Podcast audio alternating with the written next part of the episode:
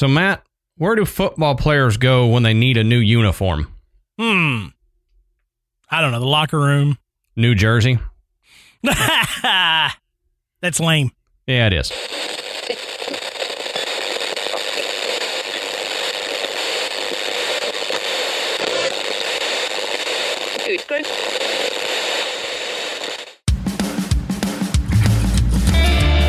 Good evening, everybody, and welcome to the Graveyard. Thank you for joining us tonight. My name is Adam. And my name's Matt. Now, pull up a tombstone or settle into your casket and get comfortable, because this is Graveyard Tales. All right, everybody. Here we are with another episode. So before we really get into it, like we always say, go check out the Podbelly Network at podbelly.com. We're members of the Podbelly Network, and you can find new podcasts and learn about things to start your own podcast. We real quick wanted to remind everybody that Saturday, July 18th, we have a live show coming up in Pigeon Forge with Hillbilly Horror Stories. You can go over to our link, graveyardpodcast.com. There's a page on there to buy tickets to that event. So hop over to graveyardpodcast.com and buy tickets if you're able to make it out to Pigeon Forge, Tennessee. Yeah, that's gonna be fun. You know, we'll be in the mountains and talking about mountain stuff. Hey, but you know, I mentioned this before. Gatlinburg has got some pretty cool haunted stuff. They've got a really good haunted tour. So, you know, come out to the show and just make it a whole, you know, haunted mountain getaway. You know, it'd be pretty cool. Will be. We're really looking forward to it, and we know Jerry and Tracy from Hillbilly Horror Stories are looking forward to it too. So, like I said, go over, grab you a ticket if you're able to come, and we hope to see you there. We'll try to have some fun stuff to talk about, and maybe some fun stuff to do. So if you don't mind, go rate and review us on iTunes or wherever you listen to us. It will help bring more people into the Graveyard. We shared a thing on Facebook and Twitter about the podcast Hot 50 chart thing, and we asked you guys to nominate us for that. That's another way, just if we can get our name out there on something like that, it will help bring more people into the Graveyard and grow the Graveyard a little more. So we want to make this a worldwide or even galaxy-wide show. We want listeners on Pluto, people. Come on. So, Matt, we're right on the heels of the really big football game, and I don't know if we're able to talk about the name of this football game or not. I think we can, because we're not selling anything by using the name. So, all right. Well, the Super Bowl was just when you hear this, it would be almost a week ago. So I thought it would be fun to kind of go over real quick the top 5 Super Bowl commercials, because that's why people watch it now. They don't care about the game. They watch it for the commercials, right?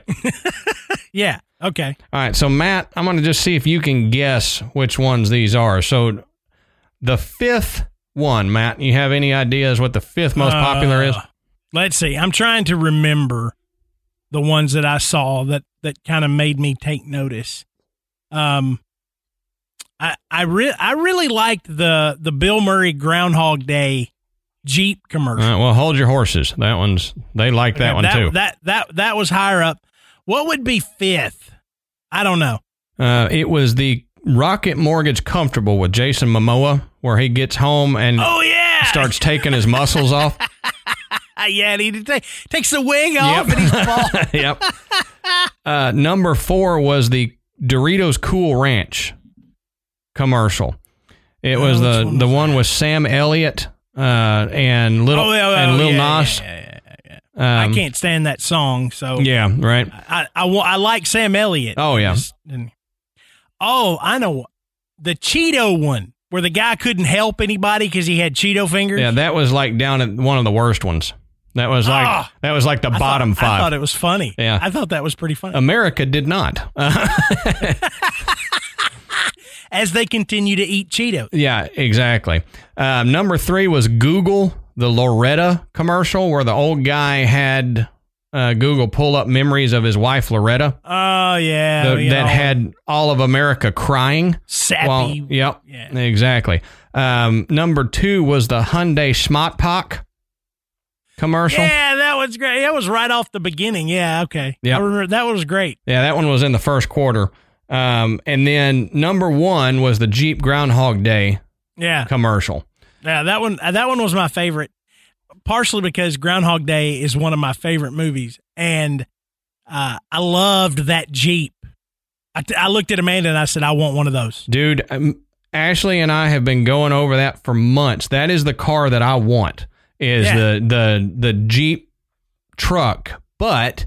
When I looked at the price of it versus what you can get for other ones. No kidding. I was like, no, I'm going to go with a Dodge, you know. But yeah. I really, man, I was drooling. You can ask Ashley. I was drooling over that Jeep truck for months and months. And during the Texas State Fair, I got to get in one because they had it at the car show there.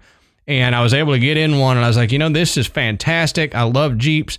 But for a dude as big as me, what I would be paying for this, I could get a lot more leg room in a Dodge. Yeah, and that's another thing. It would not ever be my main vehicle. Oh, yeah. It couldn't be. Yeah. I've had friends with Jeeps, and it was their main ride, and I was like, this is not a main ride. No. This thing is, unless it is snowing, this is not fun to have in the wintertime. Yeah, and... If I get enough money, then I'm going to get a Jeep or a Jeep truck as my backup vehicle. Yeah. Yeah. I can't come off that much cash for a car that I'm not going to drive all the time. Right. All right, Matt, we have pumped enough bovine scatology into the beginning of this episode that I think people might be getting mad. Shut up. Right. Get to the point. So Matt, get to the point. Tell us, what are we talking about tonight, brother? Okay, so tonight we're going to talk about the strange events, strange activity, and mysterious disappearances on and around Mount Shasta in California. Yeah. And, you know, I'd looked at this stuff. We had talked about a case before that occurred in Mount Shasta. Mm-hmm. During our Missing 411 episodes. Yeah, but I had no idea about all of the legend and lore associated with that mountain, which, you know, is an active volcano. Mm-hmm. I mean, I read somewhere where they expect it to erupt, every 800 years or something, you know? And I'm like, wow. Yeah. Yep. Yeah. You know, I don't know that I want to live down there because I don't know where we are in the count. Well, people don't. I'll get to that. There might be. It might be coming up, actually. I'll get to that depending on when the last one was. But yeah, I mean, you don't think about live volcanoes being on, you know, the mainland United States. Well, you know, people say Mount St. Helens is going to go again. Yep. So. I mean, that's the only one we think of because that was the one that erupted during our lifetime. Right. So we think of that one, but we don't think of many other ones, but there are a few, you know, there's a few that could go. Yeah. You got Yellowstone, giant super volcano there. The whole thing could go. Look, I watched Dante's Peak. You know, I know how stuff goes down. If Pierce Brosnan, if I see him snooping around, you know, I'm gonna be like, I'm out. Yeah, right. No kidding. If I see anybody running like that from any star running for their lives, I may go too. Because I'm gonna go. Yeah. So, like Matt was saying, Mount Shasta is in California, and it sits on the southern end of the Cascade Range in Siskiyou County, California. And it sits about 14,179 feet high. That's 4,322 meters for the people that use meters. Not us. I'm learning meters and the metric system. I know y'all say, what, you're just now learning? Yeah. I went to school way down south, and Texas doesn't believe in meters. You know, we got feet. Why do we need meters? We don't need to convolute it. But no, I'm learning the metric system because it's just easier, it seems. Mm-hmm. Anyway, don't let anybody hear me say that or I'll get kicked out of Texas again. Again. Yeah, let's not go into that either. So, so Mount Shasta is a large stratovolcano, like Matt was saying, and it's got four overlapping volcanic cones. Besides the main summit, Shasta has a 12,330 or 3,760 meter satellite volcanic cone that they call Shastina. So it's like Shasta and her daughter Shastina. Shasta has wasn't what I was thinking. Oh, yeah. Okay. Family show. Yeah, right. So Shasta has erupted periodically over the last 600,000 years, and they still consider it to be an active volcano. Well, it's the second highest peak in the Cascades and the fifth highest in the state. The oldest known human settlement in that area dates back to, they're saying about 7,000 years ago is when they can carbon date things. Wow.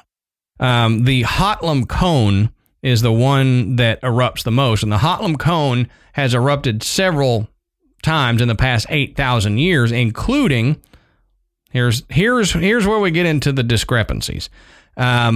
They say one camp thinks that there was an eruption over 220 years ago that was noted by La Perouse, a French explorer who saw the eruption from the coast in 1786. But it's disputed by the Smithsonian Institute's Global Volcanism Program that says that 1786 eruption has been discredited, and the last known eruption that they were able to verify with radiocarbon dating was in 1250 A.D. So if it's in 1250 A.D., we got another one coming up, man. We're due. We are due. So let's hope there was one in 1786. That'll push us off a little bit longer. Right. But yeah. So there are several hot sulfur springs near the summit of Mount Shasta that prove that there is still volcanic activity happening beneath the surface. Without that volcanic activity, we wouldn't have those sulfur springs bubbling. Well, geologists consider Mount Shasta to be a very dangerous high-threat volcano, and the quote is, someday it will wake up and erupt again, possibly during this century. Mm. So, again, I'm hoping not, because, you know, we may be a long way away from California. It could still do some damage over here. Yeah. Now, Mount Shasta has 7 glaciers on it that they've named: Whitney, Bolum, Hotlum, Windham, Watkins, and Conwauketon, and Mud Creek. They just gave up at the end. Yeah. Mud Creek. Mud Creek. Well, like, wait, shouldn't we kind of stick with this theme we're got? The Mud Creek. Yeah, call it Mud Creek. I like it. It's easier to say there. Now, Whitney Glacier is the longest, while Hotlum Glacier is the largest glacier in California. Now, Mount Shasta, you may not think you know Mount Shasta, but if you have seen pictures, you'll go, oh, yeah, that's it, because it's very famous for the lenticular clouds that form over the summit. Because of how high it sits, you get these lens-shaped clouds that form around the peak. So you may have seen a picture of Mount Shasta and not even been looking for it. You just pretty mountains, you know, and you see Mount Shasta. There's probably like 25,000 people that have it as their computer wallpaper. Yeah, exactly. So look at your wallpaper. If it's a big pointy mountain with lenticular clouds around it, that's Mount Shasta. Now, one thing we need to talk about, because we're talking about disappearances that happen around Mount Shasta, is climbing Mount Shasta. And climbing Shasta sounds naughty, so I'm just going to move on with saying that, and y'all can snicker to yourself every time I say climbing Shasta. What I'm doing. Yep. Go right ahead. So Mount Shasta is supposedly not a difficult mountain to climb. It would be for me because any mountain would be difficult for me to climb. Man, there's a hill down the street from my house that I don't climb. Right. You get winded going up halfway. I'm not climbing Mount Shasta. They say, though, that there are severe weather conditions that can occur year-round that will make it a little more difficult to climb. The usual climbing season is from early May through October. Climbers should be prepared for extreme weather conditions even in the summer. They say carry a rope, crampons, an ice axe, and be skilled in glacier travel, snow climbing, and they say know how to self-arrest after falling on a snow slope. So there are some dangerous spots in this climb. So keep that in mind when we talk about some of these disappearances and all that. They say, though, that a wilderness permit and a summit permit are required to climb Mount Shasta. So, I mean, if you need a permit to climb something, then I would say it's not a walk in the park. Yeah. Yeah. You're not like just hiking up a trail. Hey, we're at the top of this mountain. It's a mountain. Right. So, I mean, I've never climbed anything that I needed a permit to climb. And I don't think I'm going to start anytime soon. Me either. So Mount Shasta is usually climbed by this 7-mile long John Muir route. It's 14 miles round trip, 7 up, 7 down. And it's also called the Avalanche Gulch route. So again, not going to climb anything that has the word avalanche in it. Right. Yeah, me either. I'm out. Yep. But you end up gaining 7,362 feet in elevation when you do this. So it's 7,362 up and then back down. They say the absolute best time to climb is April through July when snow is on much of the upper route. Because if the snow is melted, you've got to go through what is called scree slogging. And scree slogging is basically just climbing over a bunch of loose rocks and boulders that have covered the side of a mountain. So again, not fun to have to do that. No. Well, you're convincing me more every minute that I'm not ever going to do this. Right, exactly. And that's what I'm here to do. Not that I was really thinking I was gonna. Right.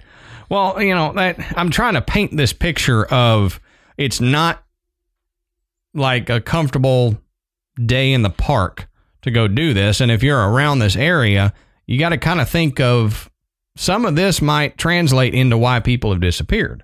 Mm-hmm.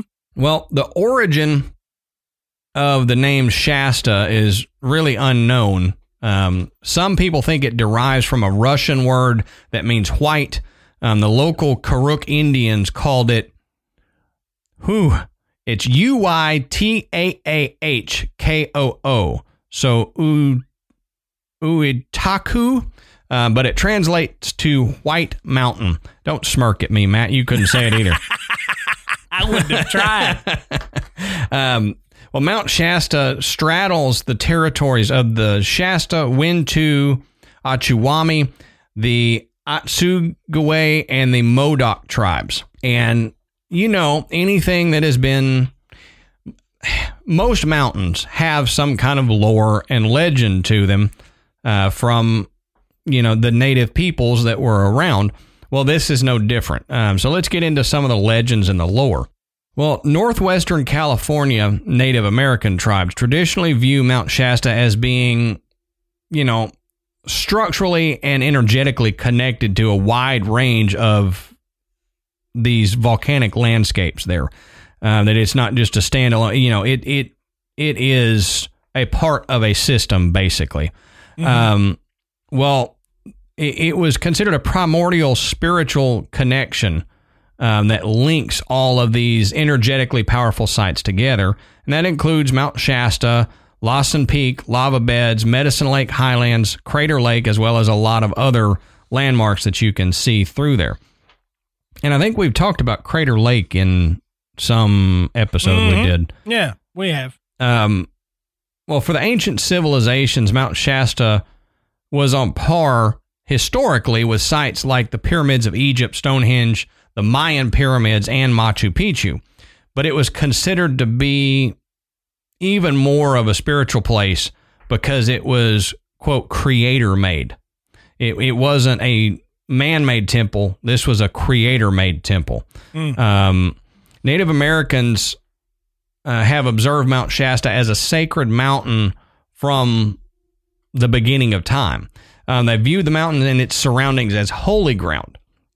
It's thought to be one of the first earthly places that was actually created by the Great Spirit. So in the past, no one but medicine men or women climbed up the mountain beyond the tree line. They thought it was too powerful for just any ordinary person to visit, because it was inhabited by a host of potentially dangerous spirits and guardians who could harm a person who traveled up the mountain that was unprepared, spiritually or mentally. So you weren't allowed to go up past a certain point if you weren't a medicine man in that tribe, because they thought, well, you'll certainly die. And there's many stories that say the mountain is the, quote, sacred center of the universe. And in some stories, it is said to be the actual home of the creator, not just where that was not just something that was created by the Great Spirit, but the actual home of the Great Spirit, the creator. Mount Shasta's significance as a power spot for non-indigenous people didn't really begin until the 19th century, though.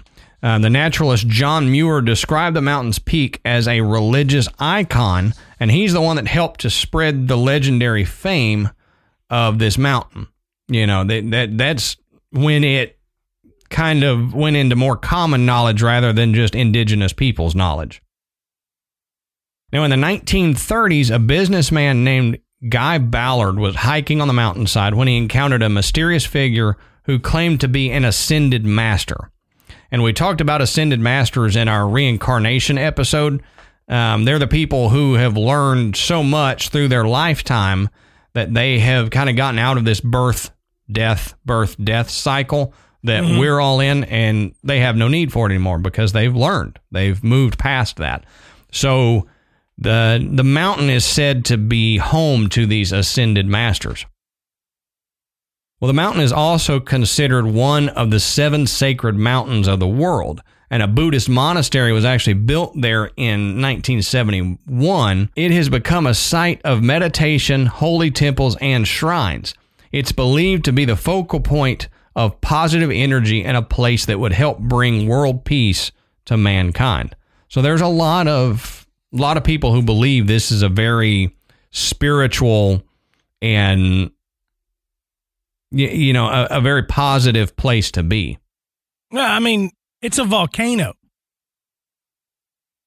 you know, and for ancient people, you know, volcanoes were much more of a mystery, but there was that wonder and power, mm-hmm. the danger and the fear. I mean, everybody's heard stories about people getting pitched into a volcano once every so often to appease the god that lived in the mountain. Right.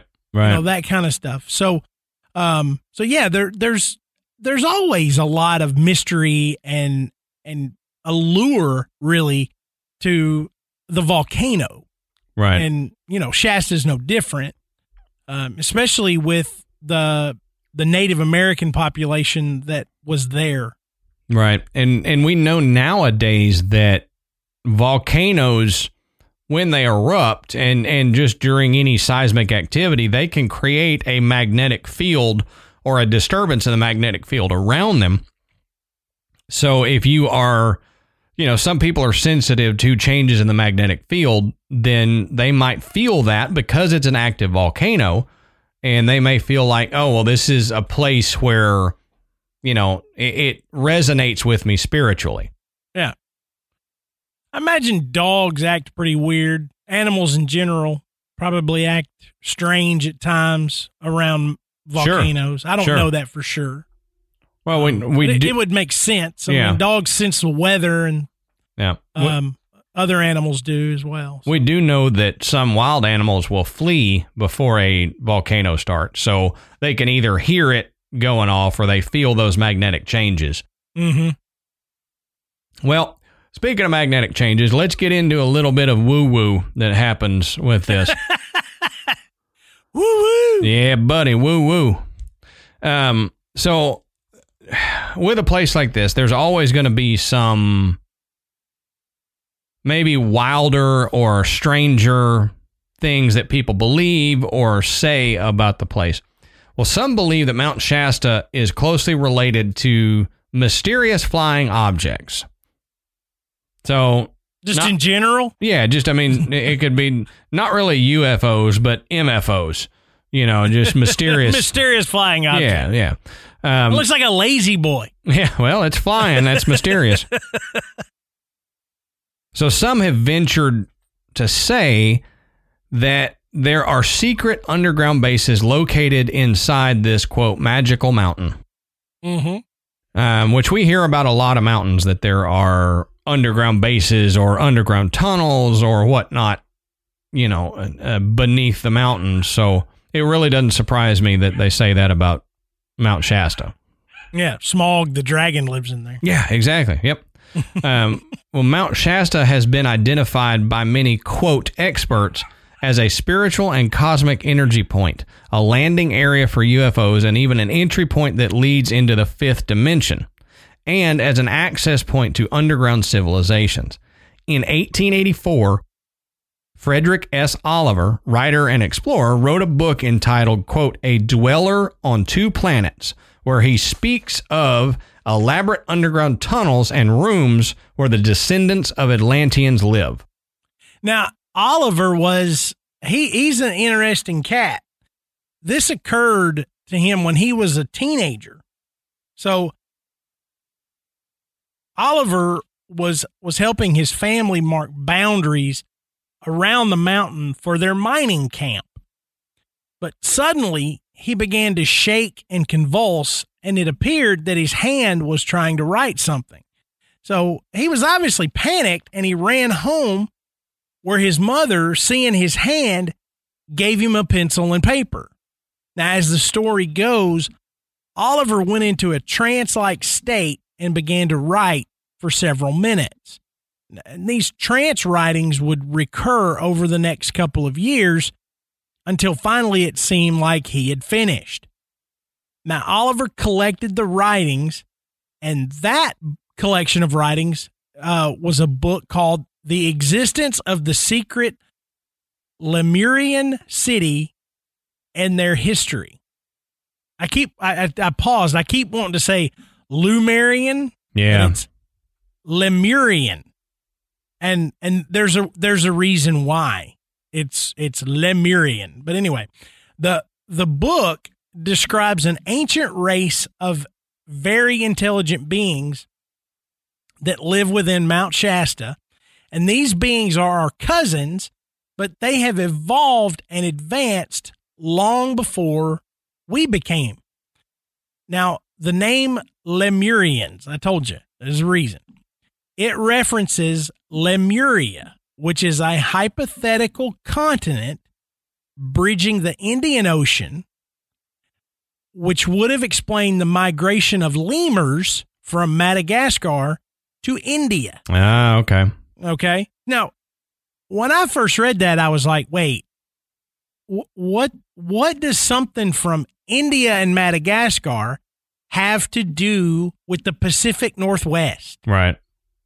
Well, Lemuria, this continent, was supposedly submerged and no longer able to be seen. But by the late 19th century, theorists had developed this idea that people of this lost continent of Lemuria were highly advanced beings, and with the rise of the folklore, over time it began to encompass the majority of the Pacific Ocean. So, okay. According to this lore, this continent was ginormous. Yeah. You know, and went all the way from India across the Pacific Ocean into North America. Okay. Oh, okay. But Oliver believed that these beings chose him to be their messenger, and he also claimed to have seen their crystal city, Telos, that lies deep within the mountain. He also said that he saw cigar-shaped airships, and these airships were capable of flying at incredibly fast speeds. Now, the book was groundbreaking for its time because it talks about quantum mechanics, anti-gravity, mass transit, zero-point energy, which Oliver described as dark side energy. But it wasn't until years later when people realized that Oliver, who again was only a teenager at the time, must have been some kind of genius, because in the late 19th century, quantum mechanics and anti-gravity was not something that a young man would have ever come across in his education. No kidding. Yeah. And you know, it is of interest that Oliver describes cigar-shaped airships, because this classic depiction of UFOs wasn't widely known until the 1940s and 50s. Yeah. Which is when the UFO phenomena really began. So it's interesting that, number one, like I said, that Oliver's writing about things that he should have no idea about. Yeah. Okay. And then he's writing about things that came about, you know, 50 years later. Mm-hmm. You know, so that is kind of curious as to why he would have used those descriptors, why he would have known about these things.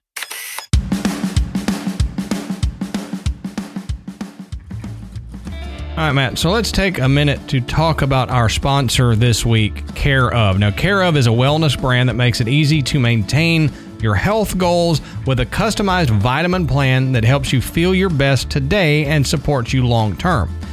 Now, you got to make 2020 the year to prioritize you and commit to staying on top of your health. And instead of a laundry list of resolutions that you don't really end up sticking with, and we all do that, we make this laundry list of things that we're going to do, and then we don't stick with it. Care Of can actually make taking your vitamins and supporting your health goals really attainable and really easy. And Care Of makes your health easy by taking a short online quiz and answering some questions about your diet, your health goals, and lifestyle. Care Of will recommend a list of vitamins and supplements specifically for your health needs and goals. Now, vitamins can be confusing, and I think we all can appreciate standing in front of the rows and rows of vitamins in the pharmacy and going, "Oh yeah, what do I take? You know, I don't even know where to begin." Care Of makes it so much simpler by taking the online quiz and answering questions like, how much sleep do you get? How often do you work out? Do you follow any specialty diets? Are you concerned about your hair, skin, nails, or teeth? And their expert recommendations will fit your needs, and you can change or adjust them at any time. So what you receive is completely up to you. Now, Graveyard Tales listeners can take advantage of this offer. For 50% off your first Care Of order, go to takecareof.com and enter the code GRAVE50. That's GRAVE50. Again, like Matt was saying, it's a great offer that they've got going on right now. You can get 50% off of your first Care Of order, and it's real easy. All you got to do, go to takecareof.com and enter our code GRAVE50, GRAVE50.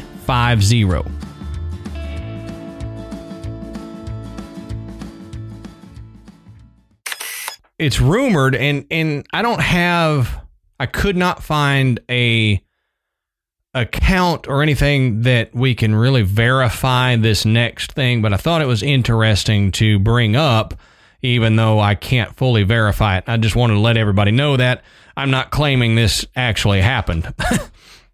Don't send me emails. I won't read them. It's rumored that in 1931, there was a fierce wildfire that swept across Mount Shasta.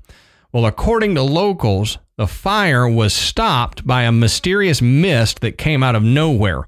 The unusual fog created these what they call linear demarcations of the fire, where you could see perfect lines around where the fire had curved in directions, you know, going away from the central area of that mountain.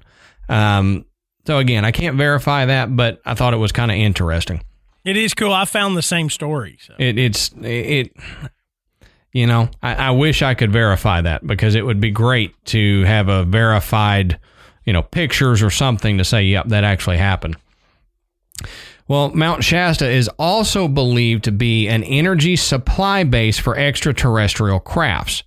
Now, they say that because there's an increasing number of sightings that have been reported in the area around this last decade, that they're coming in to draw energy from Mount Shasta. Well, the Hopi Indians actually have legends about a vast network of caves and a great city under Mount Shasta where the reptilian race lives. Now, many people believe that around Mount Shasta, the people that live around Mount Shasta, they have told stories about very tall humanoids appearing occasionally in some of the smaller towns around the base of Mount Shasta. And that's something that Matt and I really want to do, is a reptilians episode. So, maybe it's like where Slenderman is from. Yeah, maybe Slenderman. Yeah, Slenderman. So, you know, among all these other odd things, about 12 years ago, a strange hole appeared on the side of Mount Shasta, and it appeared to have been dug by hand and at night, with the diggers using a makeshift pulley system to remove the dirt. Now, the only clues that were left behind were a ladder, a few buckets, and a plastic water bottle. Now, a gentleman named Elijah Sullivan, who is a native of the town Mount Shasta, decided to make a documentary about what the diggers were looking for because of all the mysterious stories that come from Mount Shasta.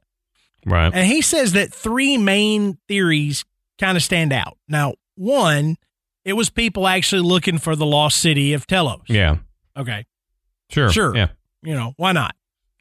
But number two is that the diggers were searching for Native American artifacts. And we've already talked about, you know, how important this was to the Native Americans. And there's history of looting for artifacts in the area around the mountain. And Native American artifacts can be quite valuable. However, Mount Shasta, as Adam mentioned earlier, is considered sacred ground to the Wenam and Wintu tribe, and experts from the Forest Service say that any tools or ceremonial items that would have been of any monetary or historical value would have been packed up and not left behind by tribesmen. Sure. So, interestingly enough, I found this out, the fine for looting Native American artifacts is $20,000. It's a butt ton. Don't do it. Yeah. And it increases to $100,000 for the second offense. Yeah. Like anybody could afford to do this twice. Yeah, I mean, no kidding. They nail you once, you're done. Yeah. You know? Oh, yeah. Yeah, sure. If you've already got that kind of scratch, what the hell are you doing trying to loot Native American artifacts? Right. But the third one, it was theorized that the diggers were amateur miners looking for gold. And the Forest Service also thinks that this is unlikely due to the fact that the volcanic geology of the mountain wouldn't make it ideal for the presence of gold. But despite all that, the area does have a history from the gold rush era. So some people did try, but nonetheless, you know, Elijah Sullivan thinks this makes a pretty good mystery. Oh, yeah. Especially with the history of the mountain, you know. So he's been investigating it for about the last, you know, 10 or 12 years to see, you know, what in the heck they were actually looking for. So what you're telling me is this is a more modern day Oak Island thing. Kind of. Just a random hole, and somebody is investigating this random hole, and there might be treasure. It was obvious somebody was looking for something. Right. You know, we just don't know what. Right. You know, so. Well, among all those other things, Mount Shasta is also known for just a buttload of mysterious disappearances throughout history. And one of the most recent cases actually occurred in 2011 when a 6-year-old boy disappeared for about 5 hours while playing in the woods. Now, according to witnesses, the boy suddenly vanished from sight in a second and then reappeared 5 hours later as if nothing had ever happened. Oh. So, quite weird. He just... Yeah. There 1 second, next second gone, and then 5 hours later he shows back up. He's none the wiser, but they realize 5 hours have gone by. Yeah. And if you think that sounds kind of like a missing 411, there's been more than a few missing 411 cases around Mount Shasta. And some of these they're odd. Some of them have a paranormal quality to them. Mm-hmm. But yeah, it does seem like there's more than their fair share, more than what you would think a mountain that you could actually go and climb would have. And of course, a lot of these are going to be chalked up to, look, these were people that, went hiking. They decided they were going to climb the mountain. They didn't make it. They turned around and gave up and didn't tell nobody, found another way off the mountain and just went home. Because like Adam said, you do have to register and get a permit in order to do this. Right. And that's why we talked about the weird weather phenomenon and stuff is, because that's what a lot of people will say happened. Right. This first one I found, which was not directly attributed to one of these mysterious disappearances, but I thought it was odd. On December 12th, 2018, Dennis Jewett, age 68, was reported missing by a neighbor. Now, Jewett lived in McLeod, which is a town about 12 miles east of Mount Shasta. And Jewett was last reported to have been seen on the 3rd of December, and search and rescue teams were dispatched. And after about 3 days, Jewett's body was found by search dogs. Now, the area where his body was found was described as being rugged and remote, and the weather conditions had not been favorable for hiking in this area. Now, during the missing persons investigation, Jewett's vehicles were located at his residence, and it appeared he likely just ventured away from his home on foot. Now, investigators found his home unsecured, and his dog was roaming in and out of the house. There were no obvious signs of a break-in, theft, or criminal assault at the residence, which led the investigators to search the woods nearby. Now, what would have caused Dennis Jewett to just take off like that? Autopsy revealed that he had died of natural causes. Taking the weather into consideration and the fact that it appeared he just walked away from his house, it seems unlikely that he had just planned to take a hike. Right. Go take a hike. Take a hike. Man, so when I found that story, I thought, well, that's really weird. Yeah. And it's not been solved beyond that. It's just, they don't know what happened.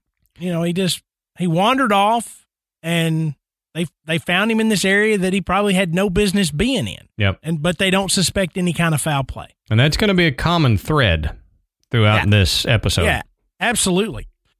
Now, two stories from 2011.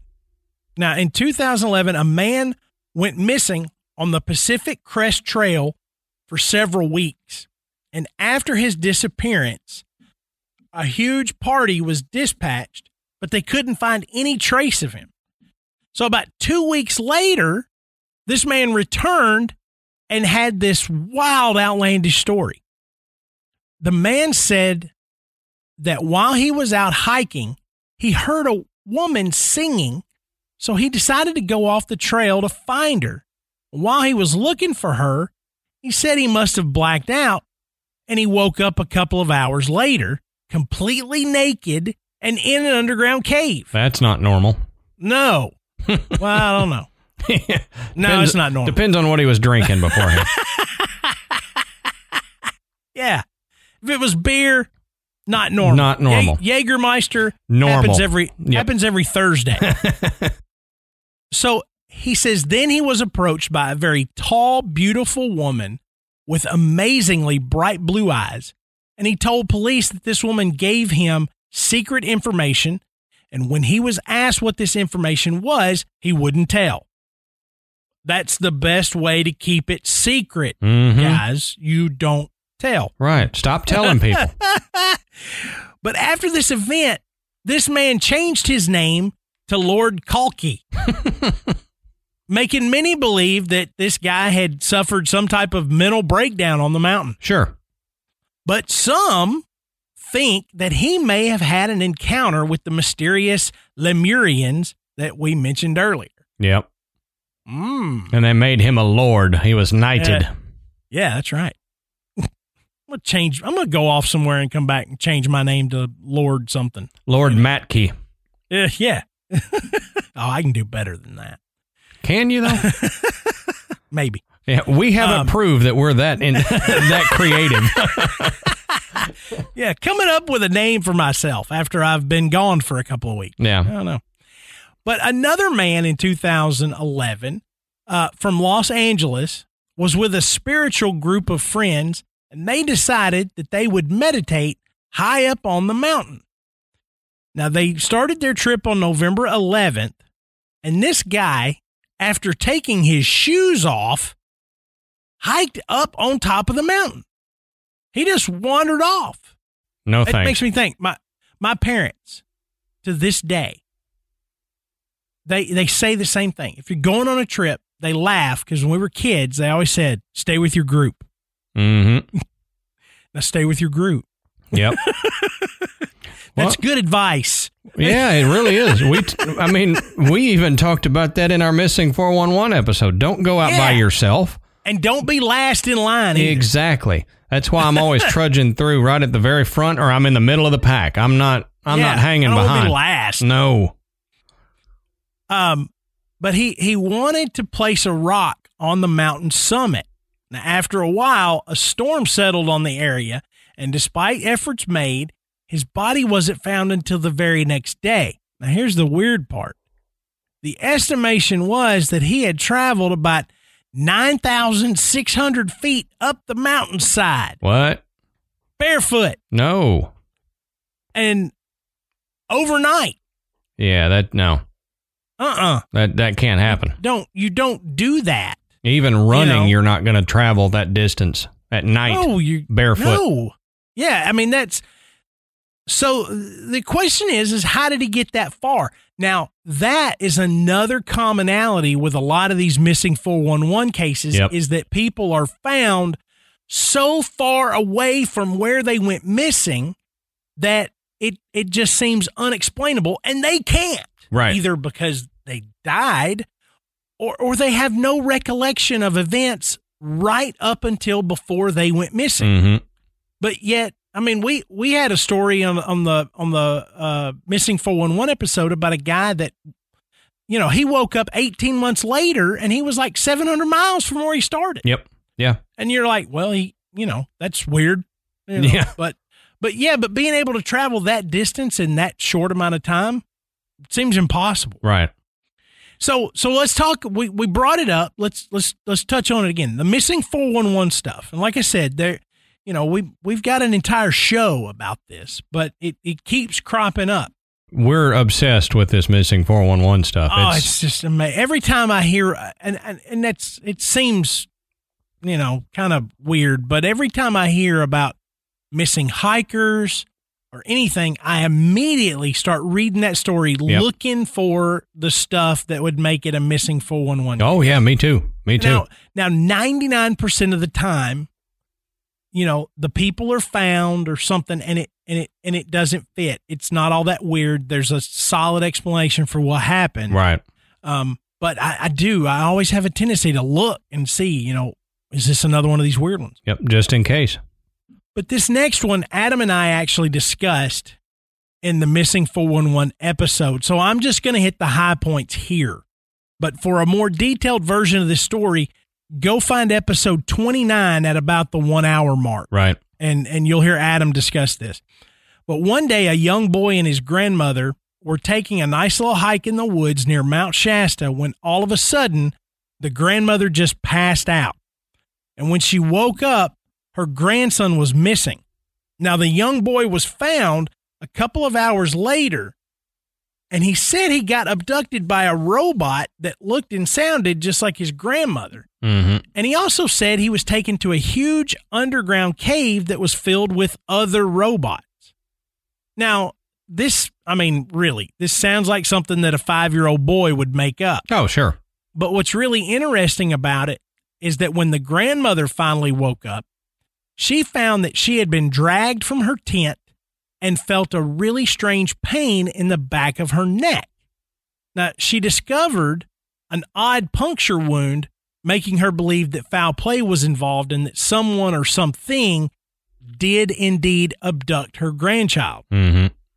So, yeah, that one's weird. And Adam relates it in much more detail in the 411 episode, but it's a story that if you start looking at these Mount Shasta disappearances, it comes up every time, you know, because it's one of these really weird, you know, bizarre stories. And it goes along with all the other weird stuff that happens on this mountain. Right. The last one that we're going to discuss tonight is the most famous story of a disappearance, you know, on or around Mount Shasta.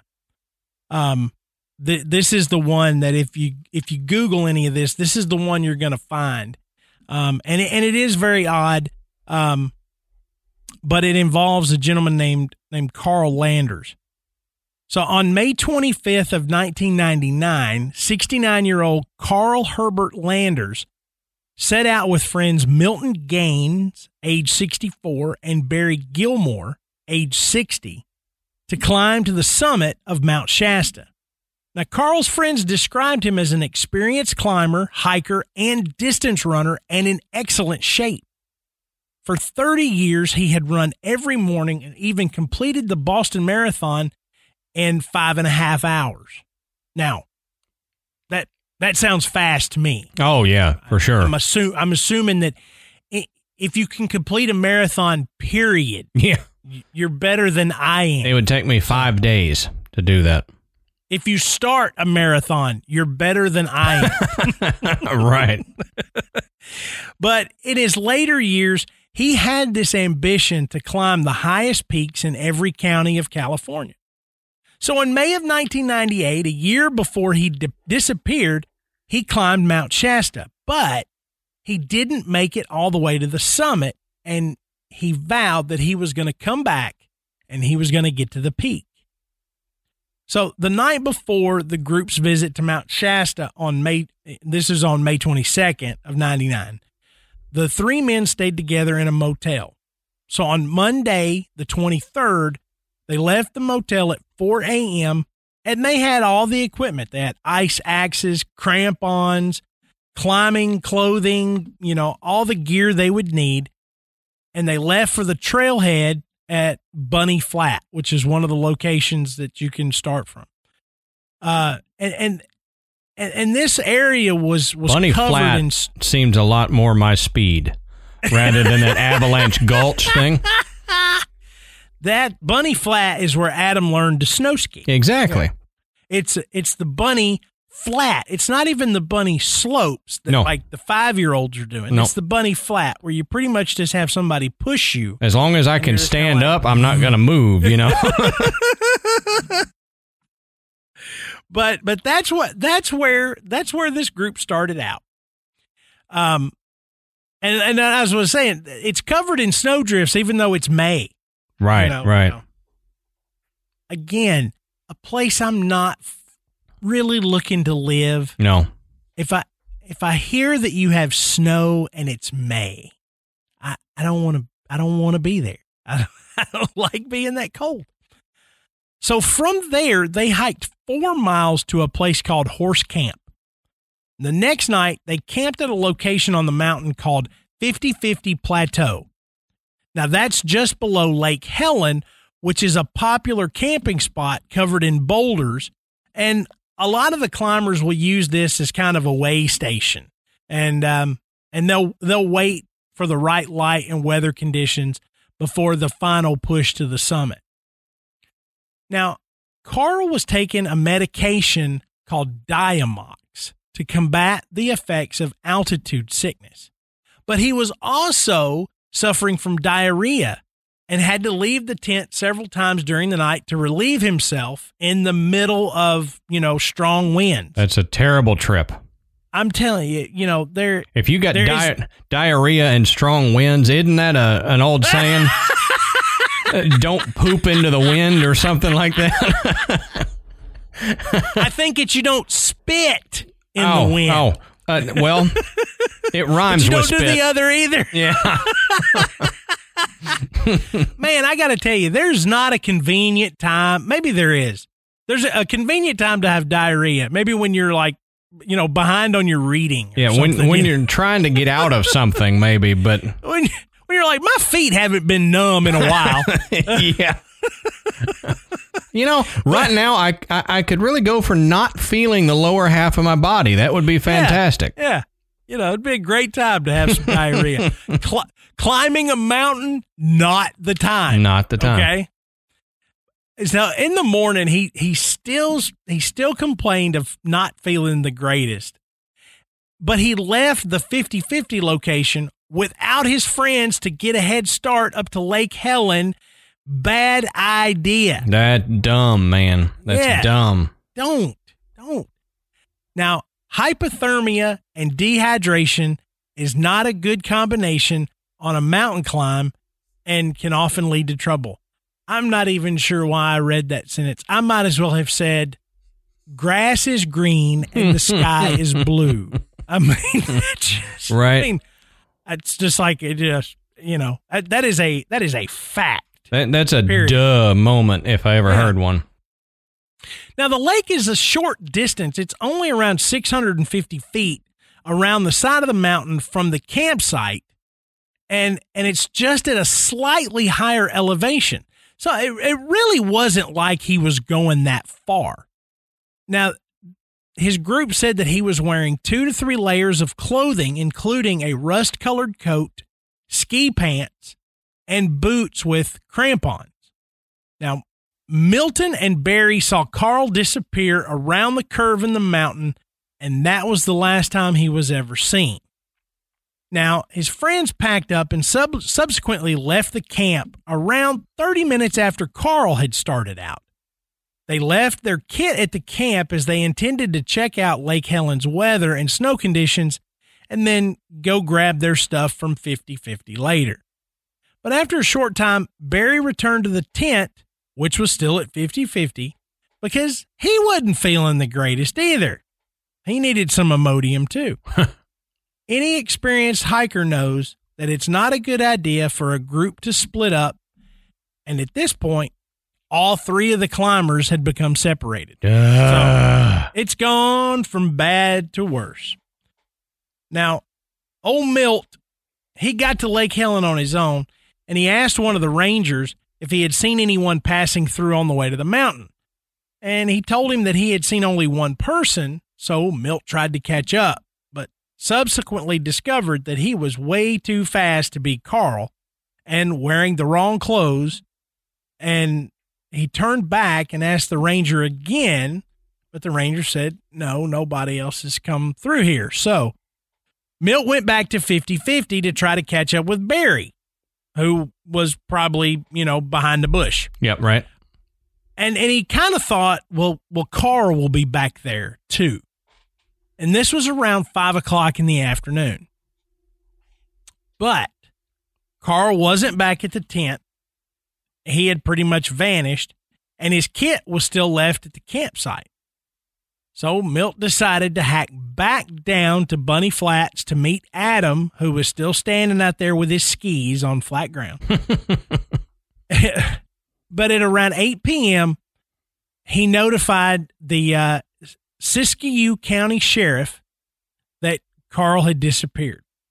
Now, Milt left Carl's gear behind just in case he turned up at the 50-50 camp. Sure. He didn't want to leave him with nothing, so he left his stuff up there. Now, the Siskiyou County Sheriff's Department started searching the area the next morning, which was May 26th, after Carl was reported missing. Now, they used a grid pattern, and, you know what that is. I mean, so sure, they spread out so that they're searching you know, a certain area so they can say, okay, we've searched this area, we're moving to the next block. Mm-hmm. And they also had a National Guard air ambulance helicopter, and a California Highway Patrol helicopter equipped with an infrared sensing device.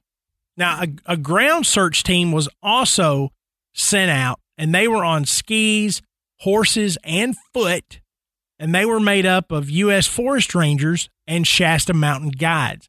Now, they were joined by volunteers from surrounding counties and Southern Oregon, and also several members of the Orinda Roadrunners, which was a club that Carl had belonged to. Meet.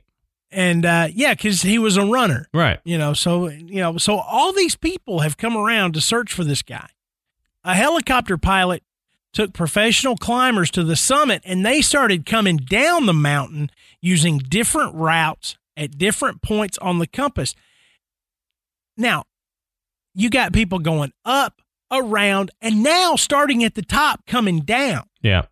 If he's up there, they're going to find him. That's an extensive search. They knew where he was going, yeah, or at least where he wanted to go, and they knew where he had been. So, I mean, really, they're searching almost the whole mountain, yeah, even though it was reasonable to think that he would have been in this location. Right. But they can't find him there, so they have to broaden out their search. Now, the search and rescue effort was headed up by a man named Grizz Adams. It's got to be a nickname. Not his given name, I assume. Right.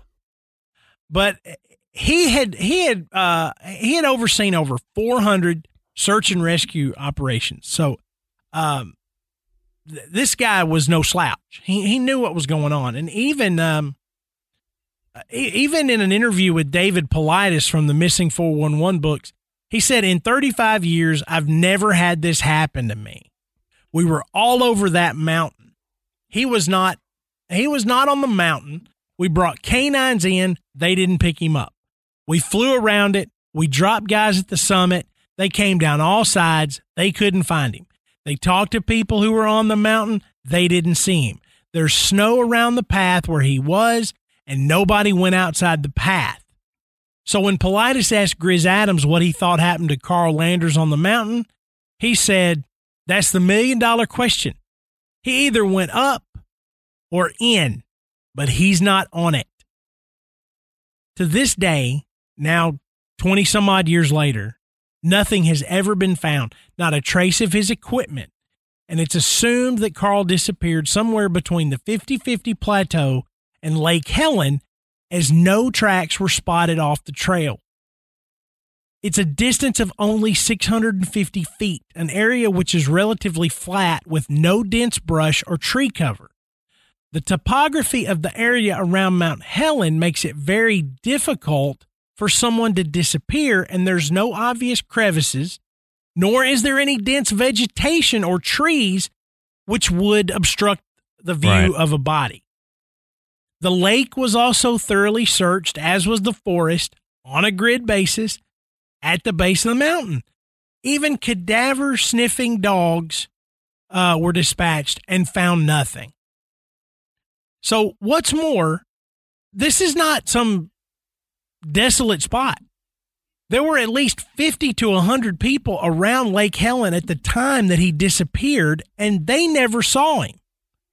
The only evidence that he was there at all was his abandoned backpack at the 50-50 Plateau. That's just wild to, it's like we talked about in the Missing 411. You bring in the cadaver dogs and stuff, and they can't even find you, which is just crazy. Yeah, and one thing that that always comes up in these cases is that hypothermia can cause people to become delirious, and they begin to feel that they're hot, mm-hmm, and so they take their clothes off. Right. That explains why a lot of these people that, die from exposure are found, either naked or in their underwear. Yeah. Because that's what hypothermia does to your body. Because, people that don't know would look at it and go, "Why in God's name would that guy take off his clothes? It was freezing." Well, To him, it wasn't, because he was dying from hypothermia. Yeah. The other idea is that, you know, maybe he was attacked by an animal. And there are black bear and coyote around the area, but they stay more down around the base. You know, they're not way up on the mountain. Right. So where... And they're not going to hide his clothes. Right. Or eat them. Right. And there would have been evidence of that, of an animal attack. But where he was at the time of his disappearance, you know, there's not predatory wildlife up there. So what happened to him? You know, one idea was that, you know, Carl led a double life, you know, that maybe he needed to disappear and start over. But that really doesn't seem likely. You know, even his wife in an interview said that when he left, she thought there's something that's not good about this trip. Mm-hmm. She thought that, and it wasn't that, you know, he was fixing to disappear, you know. But some people speculated that maybe his friends were lying, that Carl was never really there, and the whole trip was a ruse to explain his disappearance, and he was taken off somewhere else. But that's also unlikely, because the permit was required, and you have to sign for it. So we have evidence that Carl was indeed there at the base and started out on the trip. Yeah. So he was actually there, and they have proof. Right. And so the other idea is that, well, maybe Carl's friends, you know, did a number on him, you know, but again, if there was no evidence that they had any type of ill will towards Carl, and there would have been evidence of something. Sure, you know, sure, yeah. You know, if I'm going to take a guy up on a mountain and I'm going to, you know, knock him off, you know, it's going to be a challenge for me to be able to get his body off of that mountain. And as I said before, you know, according to the ranger services, this area doesn't have really anywhere where you could dump a body. You know, mm-hmm. No open crevices, you know, no heavy brush or anything where you could hide something like that. But not even finding his clothes or anything like that. I mean, it's almost like he either got sucked off the mountain, or he found some way in, or was taken inside. Which fits with what people say, that it's either a hub for alien activity, or that there is an underground base of some kind, or underground city. Yeah. And so you can see why this is the most famous disappearance story. You know, it's only, you know, a little over 20 years old. Mm-hmm. And like I said, there is no evidence, you know, nothing has shown up that would explain what happened to Carl. So it's an unbelievable situation to have somebody just completely vanish. And then when you add in all of the mysterious circumstances that surround Mount Shasta, it really makes you begin to wonder, what the heck is going on over there? Yeah, is there actually something happening that is beyond our understanding? Because you have disappearances a lot, like you were saying before. You see these hikers that disappear and all that stuff, but there's usually always some kind of factor that lets you know it was natural causes or something like that. They don't have these mysterious details that missing 411 cases do. And it seems like all of the disappearances on Mount Shasta have those missing 411 elements to it. Yeah, they sure do. And one thing I was really surprised is that in all of my research looking at this case in particular, that Bigfoot did not come up. Yeah. And you know, there are some Bigfoot sightings in that area. And Bigfoot sightings are common in areas where missing 411 cases are. Mm-hmm. But, you know, they don't really seem to connect to any of these disappearances, and certainly not the disappearance of Carl Landers. But it's a tragic story, but it's a mystery. And, you know, it's just one of those things where you look back and you go, something weird happened to this guy. Yeah, something real weird. I mean, whatever it is, it's obviously something that was not what we would expect. They exhausted all of those possibilities. Yeah, absolutely. So if we can't figure it out this way, it's got to be something totally off the map. Mm-hmm. And I mean, that's kind of what I think. I'm not going to say that I think it was aliens or anything like that. I don't know that. But I definitely think it's something that may be beyond our understanding. Yeah. And it could be, you know, like, I think I brought this up in the Missing 411. There's possibly, you know, I hate to say this word because people will automatically go, oh, you're crazy, but something like a dimensional portal or something in that area that could pull you to another dimension with it. I mean, you're walking down the trail and something opens up in front of you. You walk into it not realizing anything is different and it closes. Well, that's how you just disappear without footprints anywhere or anything like that. And we talked about that in Missing 411. That's possible there too, if you believe any of that stuff. But I also wonder if any of our listeners, because we got a lot of listeners in California, right? Have any of y'all been to Mount Shasta and experienced anything odd, or anybody that lives around there? Have you heard of these disappearances that we've talked about, or ones that we didn't talk about? Yeah, and in my research, I found that there's a lot more that are not well documented.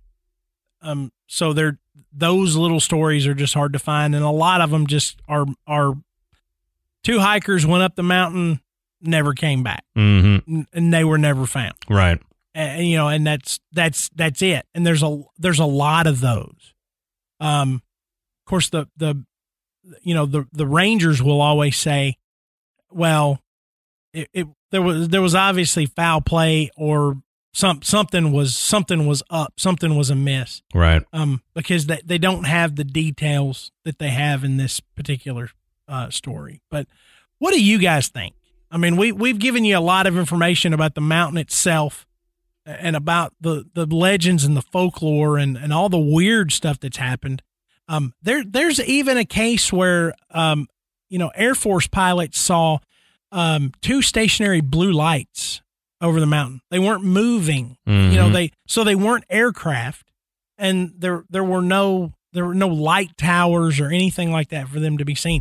So, you know, there's everything from UFOs to ancient civilizations to reptilians, you know, dimensional portals, everything associated with this mountain. So what do you guys think? You know, is there a portal there? Is it an alien hub? You know, what do you think's going on there? Let us know. Jump in our Facebook group and talk about this. Join us for our upcoming See You Live show. We'll discuss this more then, and we'll be able to take some questions and some thoughts from you guys as well. Right. So, but as always, you know, please, as Adam said earlier, go rate and review us on iTunes, because it does help us get up the charts a little bit. It makes us easier to find, and it brings more folks into the graveyard.